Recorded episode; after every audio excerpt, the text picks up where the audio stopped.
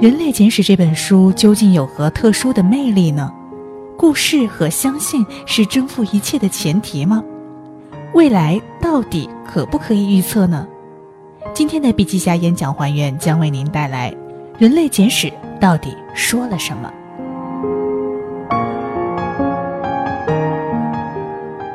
用声音学习笔记，用声音还原现场。各位笔记侠的听众朋友。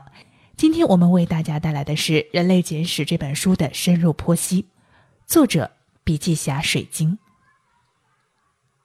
英国哲学家培根有这么一句话：“读史使人明智。”这句话被奉为读历史意义的经典名句。但历史如果只是记载和陈述，历史本身不会告诉人道理。那读史如何可以明智呢？市面上的历史书籍五花八门，应该从何读起呢？去年夏天拜访飞博共创创始人尹光旭，他推荐了《人类简史》，因为这本书呢说清了人类发展的特征。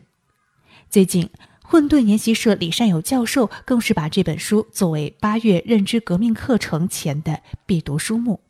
那么这本书究竟有什么特殊的魅力呢？接下来就为大家详细道来。读完《人类简史》，不得不佩服作者尤瓦尔·赫拉利的博学和视野。十万年前，我们曾经只是自然界一个毫不起眼的族群，为何最终成为了地球的主宰呢？人类经历了认知革命、农业革命到科学革命，国家、宗教、法律、文化和经济是怎么样一步一步产生的呢？人类社会是怎样进行演化的呢？作者用通俗的语言和新鲜的视角进行了讲述，三大革命如何改变人类和其他生物，理清了影响社会发展的重大脉络。这既是一部宏大的人类历史，更以小写大，见微知著，让我们审视自身发展应该具备的三大能力。它们分别是虚构故事的能力、思辨推理的能力和认知自我的能力。我们首先来说虚构故事的能力。这本书提出了这么个理论：人类的起源智人原本也属于动物的某个科，为什么和黑猩猩、巨猿从此走上不同的演化道路呢？原因在于认知革命的影响。所谓认知革命，是智人的认知能力有了革命性的发展，出现了新的思维和沟通的方式。认知革命之后，人类有了灵活运用语言和八卦周围事情的能力。社会学研究就指出，借由八卦来维持的最大自然团队大约是一百五十人。只要超过了这个数字，大多数人呢就无法真正的深入了解。即便是今天，人类团体还是继续受到这个神奇数字的影响。社群超过一百五十人之后，连接的紧密度就下降。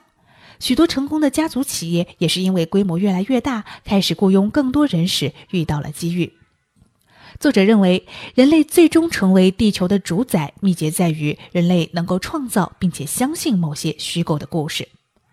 虚构故事赋予智人前所未有的能力，得以突破人数的限制，集结大批人力，灵活合作。本书的观点还说到，农业革命让人能够开创出拥挤的城市、强大的帝国。接着，人类开始幻想出关于神灵、祖国、有限公司的故事。建立起必要的社会链接，国家、法律、宗教、金钱、公司、商业市场，本质上都是一种建立在信任基础上的虚构故事。现代所兴起的两大想象社群就是民族和消费大众。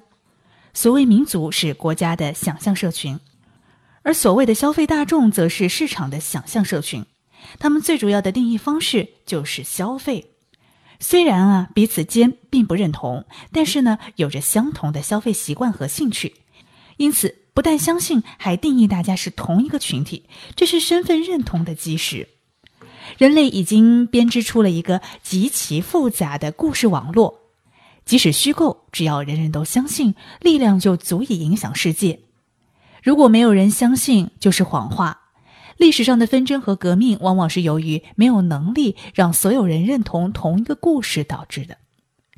全世界每天都在上演不同的故事，难点并不在于讲故事，难的呢是让大多数人都相信你的故事，而不是别人的故事。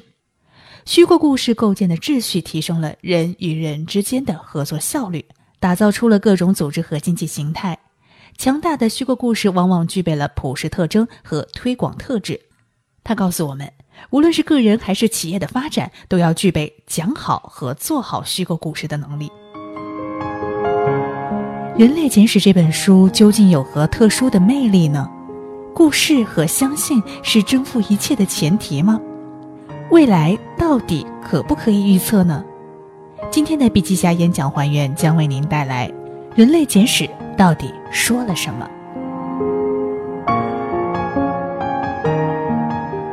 接下来我们再来讲的是思辨推理的能力。《人类简史》这本书呢，从七万年前开始追溯。通过人类学、历史学、哲学等等多元的视角，分析了进化中人类所扮演的角色。梳理如此浩瀚的历史史料和多学科知识，需要极好的知识积累和思辨能力，这才能够从信息的海洋中抽丝剥茧，透过现象看本质，找出最精要的东西。更难能可贵的是书中的记叙方法，作者呢并不是直接抛出某个观点。而是用提出问题的方式引发你的思考，要你分辨不同现象的真伪，层层推理出判断。本书当中思辨问题的方法值得我们学习。人类简史给出了这么一个启示，那就是要分清是事实还是观点。历史呢，总是充斥着各种事实和观点的，不同人的价值观和判断角度不同，因而对于同一个历史事件，往往会有不同的观察和结论。这当中有的正确，有的谬误，这就需要我们学会独立思考、分析、去伪存真，分析看到的到底是事实还是他人的观点，而不是被动的接受别人灌输的东西。那如何去区分事实和观点呢？事实是能被证明是真还是假的客观陈述，观点是个人的感受和看法的主观描述。比如说，我们说冰淇淋是用牛奶和糖制作的，这是事实。那香草冰淇淋很好吃，这就是一个观点。足球是黑白相间的，这是一个事实。足球是比游泳更有趣的运动，这就是一个观点。那你有没有发现哈？咱们现在的商业广告重要的表现形式呢，大多数是将观点描述为事实，并且在市场上广为传播。分清楚是事实还是观点，是思辨的基础。所谓思辨，就是你对未来的信息不能不加分辨的全收，你自己要有独立的思想和判断。而观点和事实最大的不同在于，观点是受主观影响，而事实不受主观影响。如果你连观点和事实都分不清楚的话，又如何能够进行正确的思考和判断呢？所以啊，区分观点描述和事实陈述非常重要。情景之下，我们要思考自己看到的究竟是事实，还是他人或自我的角度的观点？是不是把观点当成了事实？分清事实还是观点，学会用事实来支撑观点，才是进行判断和决定的基础。认识的差异常常起于最基础的关键点。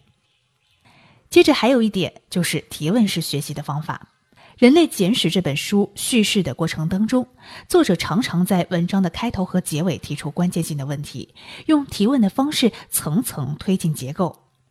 提问式学习的方法呢，能够激发你的好奇心和求知欲，带着问题会更有效率的思考和创造。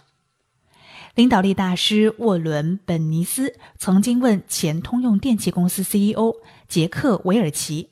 你怎么能够做到为所有事物做决策呢？韦尔奇回答道：“我不为具体事物做决策，我的工作是提问。我所做的一切呢，就是提出问题，激发员工的想法，并把这些想法传递开来。”德鲁克也指出，过去的领导只知道如何下令，而未来的领导将要知道如何提问。创业的过程是一个不断发现问题、提出问题，并带团队解决问题的过程。现在的答案往往不能推动发展，真正能推动发展的是问题。第三个，本书提出的观点是观察事物的视野。人类历史川流不息，但是这种流动究竟是完全随机，或者是有一个整体的模式呢？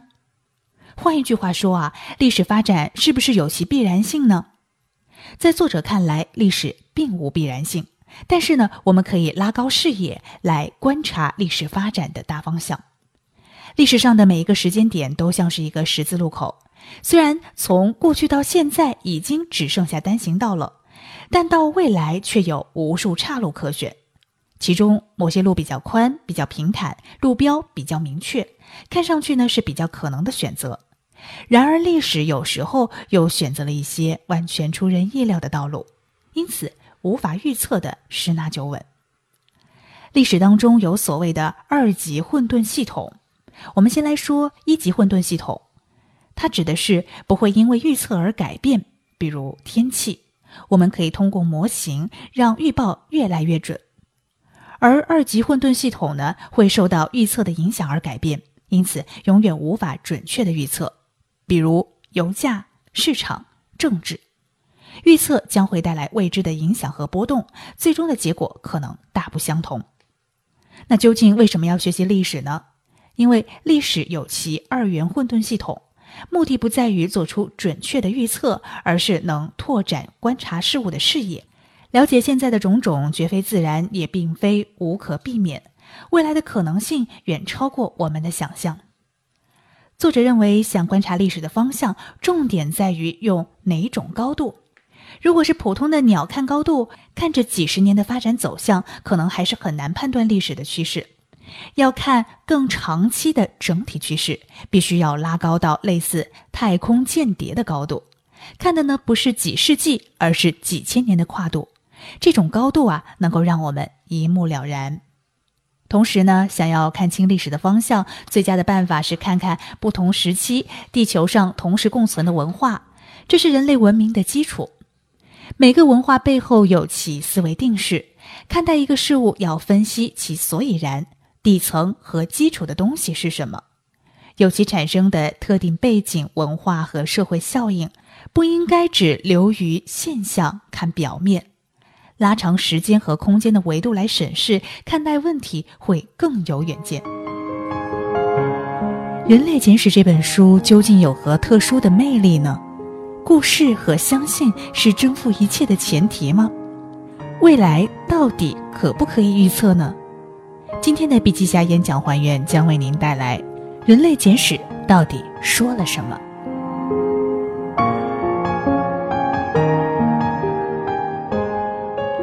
接下来我们要来说的是第三种能力——认知自我的能力。人类的发展历史也是自身意识形态发展的过程，在岁月长河的践行当中，不断的提升认知自我的能力。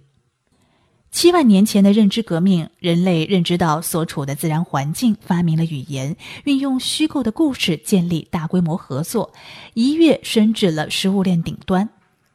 而一万两千年前的农业革命，人类认知到自身的群体性，创造出了文化、秩序、宗教，开始了聚落生活，构建起更为复杂的故事网络。而五百年前的科学革命，人类认知到对自身和自然界的无知，开始对天文学、物理学、动物学、政治学、心理学等方向进行多维度的自我认知，促成了科学研究的兴起，带来了科技发展的突破。人类经历的科学革命更是一场无知的革命。真正让科学革命起步的伟大发现，是发现人类对于最重要的问题其实毫无所知。作者指出，现代科学和以前科学的三大进步之处在于：首先，愿意承认自己的无知了；其次，以观察和数学为中心；再者，取得新能力，特别是发展出新的科技。同时，运用科学的方法和工具加以观察、实践、整理，不断完善理论并应用，将进一步促进认知和能力的提升。认知自我是一个渐进的过程。在这个演讲信息、课程学习大量流动的时代，需要一套与时俱进的学习、认知和行动的方法。那么，如何把学习贯穿于认知和行动中，并不断的验证？笔记是当中的一个办法。我们笔记侠提供的不仅仅是最前沿的知识，更希望和众多践行者一起学习和构建新时代的认知。如果您想要阅读完整版笔记，请关注微信公众号“笔记侠”。好了，本期就到这里，希望能够帮助到你的学习。同时，你也可以在音频下方评论留言和我们进行互动。参与互动的朋友有机会获得笔记侠赠送的小礼品一份。我是主播苏兰，我们下期节目再见。